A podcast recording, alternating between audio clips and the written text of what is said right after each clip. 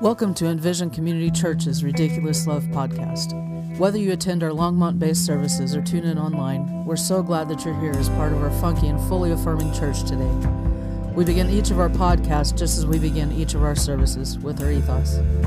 Married, divorced, and single here, it's one family that mingles here. Conservative and liberal here, we've all got to give a little here. Big and small here, there's room for us all here. Doubt and believe here, we all can receive here. LGBTQ plus and straight here, there is no hate here. Woman, non binary, and man here, everyone can here. Whatever your race here, for all of us, grace here. In imitation of the ridiculous love Almighty God has for each of us and all of us, let us live and love without labels. If you'd like to financially contribute to our church and our partners, you can text any amount to 84321. And now, on to this week's sermon. Back at our winter retreat, Mara talked to us about the basic core human need that we all have. And I'm going to stop there just for a second and say that this is like the third week in a row I've talked about Mara talking with us about that. And I think, I don't know, maybe five out of 10 where I have mentioned Mara by name and something she said to us.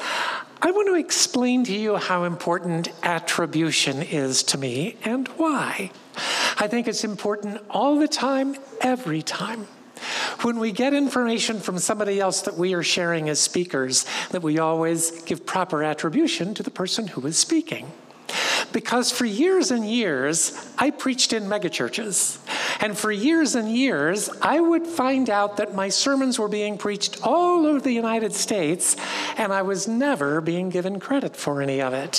One time in East Tennessee, probably 25 years ago, I actually heard a sermon that was, in fact, extremely close to one I'd preached about six months before. But that's not my most fascinating time. My most fascinating time was maybe six months after my first TED Talk came out. And on Twitter, Amy Schumer, the comedian, on Twitter tweeted, you got to watch this TED Talk. It's amazing. I mean, this was wonderful. And all of a sudden, people all had all kinds of views of the TED Talk. It's like three weeks later, she hosts Saturday Night Live. And I'm sitting there watching it, and she's doing her monologue, and I'm like, she's not exactly taking all of my stuff, but this is really, really close. And then my phone starts blowing up. People are texting me from all over the country. A couple of people call, they're like, Are you watching Saturday Night Live? And I said, Yeah, that's basically my TED Talk that Amy Schumer is doing without attribution right now on Saturday Night Live. So I always want to give proper attribution. And obviously, it struck me very deeply as she was talking about that with much of the teaching of, with Brene Brown, but I love the way that Mara was putting it that we are neurobiologically hardwired for deep human connection. But the common wound of all of us is that we believe there is something about us that causes us to inherently not be worthy of deep human connection. Virtually none of us escapes that. It's the core wound for all of us. That we think there's something about us that causes us not to be worthy of deep human connection. Where does this come from? I think there are three primary sources for it. The first source is no surprise to anyone our parents who were wounded whose parents were wounded, whose parents were wounded, whose parents were wounded. We could just go on and on and on. So, in fact, that is where our core wound comes from. As a psychodynamic psychotherapist, often people always say, Why do you dig into one's background? Because, kind of like Willie Sutton said about bank robbing, that's where the money is. Um, you know that right there is where the core wound is for all of us. That's what causes us to feel like there's something about us that causes us to be unworthy of deep human connection. But Scott Peck, the psychiatrist who was quite popular in the latter half of the 20th century, Peck, when he began writing, was an atheist. And in the middle of his writing, I think it was his third book, he made a major shift to become a believer in God. And I got to go hear him speak once, and he was talking about that shift. He said, What I came to realize as a psychiatrist, psychotherapist, was that there's no way that my clients had any right to be as healthy as they were, given how totally screwed up their parents were. And he said, I began to actually see that there was no explanation for this. Not that there aren't a lot of people who are, in fact, about as screwed up as you would expect them to be, but he said, far more often, I would find people who were nowhere near as screwed up as I would expect them to be. And I realized there is, in fact, a positive, benevolent presence in the universe. There's a cosmic, benevolent presence that has brought a certain grace into the universe that, in fact, does cause us to be healthier than one would expect us to be. But that's the first reason. We end up having this sense that there's something about us that causes, uh, causes us to be unworthy of deep human connection. The second reason is because societies, particularly patriarchal cultures, have figured out that that is a way in which they can control the population. So Rene Girard, see again, proper attribution. Rene Girard, the anthropologist and philosopher, talked about this as mimetic theory. He said eons ago, those in charge figured out the best way to remain in charge is to gaslight entire populations. To say to them, You are unworthy, you are very fortunate that I have arrived to save you. And that that is, in fact, deep into the warp and the woof of leadership as far back as we can look. And it's mimetic theory. It's those who are in charge realizing they can remain in charge if they can gaslight all the rest of us. And there's a third reason that we, in fact, have this deep, deep sense. The first is our parents. The second, all of the gaslighting that is taken place by those who are, in fact, in charge of everything. But the third, and by far the most profound, is Christianity.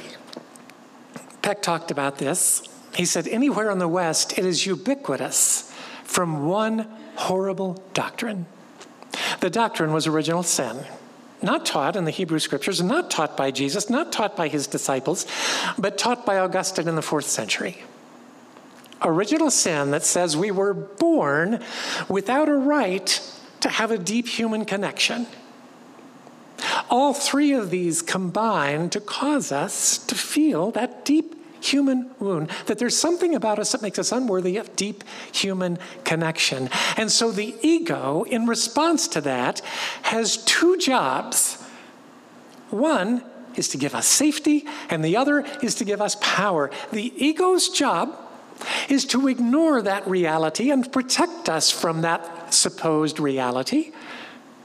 And so the ego really has just two things at once power and safety, because the ego makes the assumption that there is something about us that causes us to be deeply unworthy of deep human connection. And so, since the ego believes we are unworthy, the ego has got to create power and safety opportunities which will allow us to at least pretend that we are, in fact, worthy. And so, you'll hear me talk often about people with great ego need and people with great ego strength. Those with great ego need are those who've bought into the lie that there's something about us that causes us to be unworthy of deep human connection. And those of us who need a, an ego that will give us power and safety. That's those with great ego need. Those with great ego strength don't have to live in the realm of ego because they know we are, in fact, safe. We do, in fact, adequate, have adequate power. They have, in fact, great ego strength, which allows them to go to the deeper part of the human experience, the level of soul. Now, if you happen to be um, Freudian, you would call this the level of the unconscious. Because historically, psychology has said the realm of the unconscious is actually our healthiest place to abide. The Jungians talk about it as soul. I like the Jungian approach to it. Because at our soul level, not the ego level, the ego level has bought into this lie that there's something about us that makes us deeply unworthy of human connection. But the soul level knows better. The soul level, which sits beneath the ego, knows that we are worthy just as we are, that there is nothing about us that causes to be unworthy of deep human connection. The soul knows this. All of our souls know it. That's why my job as a therapist is to break through the ego defenses to get to the soul, because your soul knows you're loved just as you are. So the soul then can move on to the next big project of what it means to be human. And what is that project? What is the soul project? It is fashioning meaning for our lives. It's knowing that we're worthy of deep human connection, and knowing that we then want to leave the world a better place than we found it. So, how can we fashion deep meaning in our individual lives? And there are two ways in which we tend to do that. Our soul looks inward to find that deep meaning, which you will find in contemplation and the entire world of contemplative theology. You'll find it in a lot of the spiritual disciplines. You find it in yoga, where we are looking inside ourselves for that sense of peace. But the other place we look for this sense of meaning in our lives is to community. And as a species, we've always looked to community to find meaning in life. So, what kind of a community do we look for? We all tend to look for three things in any community where our soul wants to abide. The first thing we look for is resonance. We want to be a part of a community that resonates with us. So, for 25 years, I was in a book club in Long Island, a Catholic book club of Catholic intellectuals, and that group resonated with me. It was my major spiritual resource for 25 years. It did not resonate with Kathy at all. Kathy went occasionally, basically because the pastries were really good, but you know, it just didn't really work for her. It worked for me. On the other hand, they all loved the Catholic Mass. And you know, for a couple of years I tried. I would go to a Catholic Mass and I would see how deeply they were into the Catholic Mass. And to me, there was zero resonance. I mean, it was stand up, sit down, say this, stand up, sit down, say that. I'm like, why would anyone get anything out of this? But Nicole can tell you why, because it always resonated with her growing up. We find something that resonates with us. For me, unfortunately, the thing that resonates the most is mega, church worship.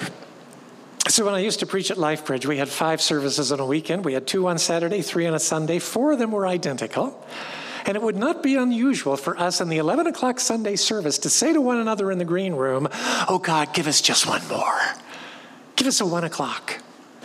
Because even though we'd already done that service four times, we wanted to do it a fifth because it resonated so much with us. So we're starting a new church in Boulder County, Colorado. And I happen to be one of the three founding co pastors, and I happen to be given the responsibility for worship. And so, yeah, I might have influenced that a little bit by looking for the same sense of worship experience that resonates with me. And I had had the privilege of preaching regularly at Highlands Church, including a summer when the worship pastor was on furlough, not furlough, she was on sabbatical. And um, so uh, Heatherlyn and Jason showed up to provide the music and the worship leadership. And every time I would get up to preach, she would hand me that 400 people just like that. And then she would sing after the sermon was over, and I would sit back and say, Oh, we are in something special here. And so that's why she's with us because she has that great sensibility of bringing together this entire hour to create an experience of resonance for so many of us who, in fact, love it. She's always pulling the entire service together from beginning to end. And so often I sit down after I've preached and she sings whatever it is she's going to sing. And I think to myself, oh, this is something special. So that's the first thing we look for resonance. The second thing we look for in a community of soul is depth. So, a lot of people don't really want a community of soul because those people are not looking for depth. But if in fact you're working at the soul level, not the ego level, and you are in fact fashioning meaning out of life, you are looking for depth. And what are the three things that are a part of depth? None of them, depth, none of them are easy. And that was in fact a really good Freudian slip because all three of them are in fact death. The first is being open to challenge from the outside without being defensive. That's how you achieve depth. By being open to challenge from the outside without being defensive, by taking it in and discerning over time the appropriateness, the rightness of what has been told to you. Can't just stay by yourself. You need the help of others who can be more objective, but you are not defensive. You are open to being challenged from the outside. That's the first thing necessary for depth. The second thing necessary for depth is stringent self examination. You're willing to take that, which you have received from the outside, examine yourself deeply, and determine the parts of yourself that need to change. The parts of what they're saying that are true, the ways in which you have contributed to the problem, and if you want to grow deeper and bring about a healthier world, you're going to have to address the issues that have been brought up. Stringent self examination, that's the second. The third is something we've talked about a lot over the last year it is understanding, knowing, and maintaining as much control as you can over your abiding shadows. What are your abiding shadows? Most of you know. We've talked a lot about that. These are the problems that were with you at 18, at 38, at 58, that will also be there with you at 72 and probably at 88 as well. These are the parts of your personality that, hard as you try, you still create problems with. And the best you can do is identify them, name them, and lock them in the basement. And then you're going to find out throughout your life they get out of the basement. But then your job is, the second they get out of the basement, to recognize it, stop them from doing as much damage as you can stop them from doing, and lock them in the basement again. This is what we must do with our abiding shadows. It is, in fact, the mantra of Mara's company, RIP Leadership notice sooner, recover faster. So you notice these abiding shadows that you have sooner. Uh oh, it got out of the basement, it's causing problems. I need to put it back in the basement again. This is about all you can hope for. All three of these things are required for depth, and the soul is looking for depth, and the soul can deal with this because the soul knows it's worthy of deep human connection. The ego can't deal with this because the ego thinks it's not worthy of deep human connection. It's got to stay away from all three of those things. But the soul is willing to go to those tough places, to be open to challenge from the outside, to be open to stringent self examination, and to recognize one's abiding shadows and deal with those abiding shadows. That's the second thing that soul is looking for in community. The first is resonance, the second is depth, the third is awe. Awe would be why, I don't know, two thirds of the congregation is doing everything they possibly can to be able to go to the Taylor Swift concert. because they know it will be an experience of awe. I mean, Christy Sykes and I were on the phone for I don't know how many hours getting tickets for Hamilton because we knew it would be an experience of awe. That's one of the reasons I live here because I can look off of my patio and be filled with awe. I like the ocean, I love the mountains. So I was running early in the morning two and a half weeks ago in Hawaii. And it was beautiful. It was right at dawn. And as I was looking out at the water, I just was overcome with awe.